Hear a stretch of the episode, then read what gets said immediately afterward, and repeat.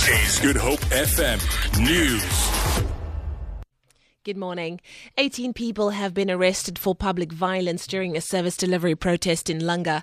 Police spokesperson Andre Traut says residents have been protesting since late yesterday. Traut says the situation is calm but tense. The situation in Langa is still being monitored by police. The group grew from 80 to 1,000.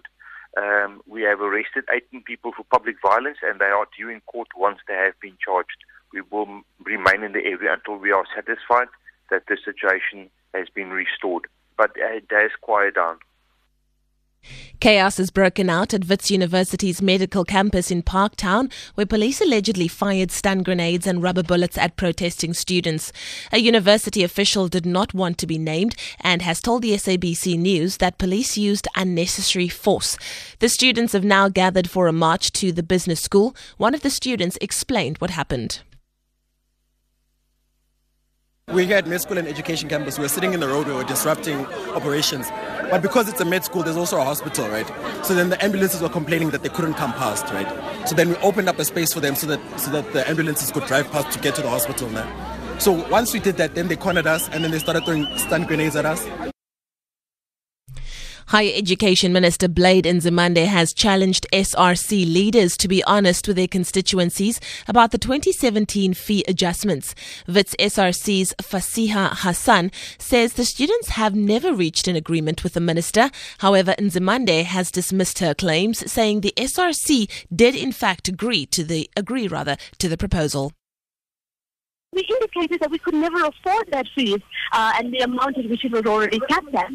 I'm quite surprised, Fasiha. You have been sitting in all the meetings where we've been consulting, and as late as Sunday last week, you agreed to this proposal.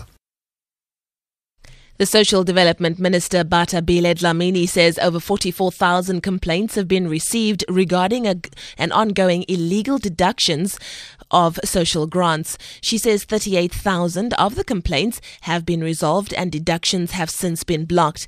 In response to a written question, Bathabile rather says in just under 600 of these cases, money has been refunded to SASSA beneficiaries. She says most of the deductions were for airtime, electricity, and loans. And then finally, Team SA from the Rio 2016 Paralympic Games have been given heroes welcomes by hundreds of fans together with their families at OR Tambo International Airport.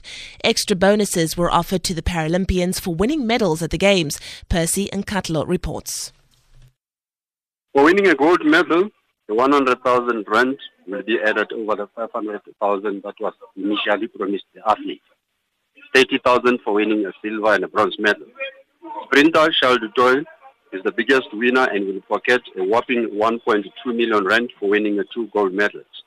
Helsinki, OR Tambo International Airport, Kempton Park. For Good Hope FM News, I'm Leanne Williams.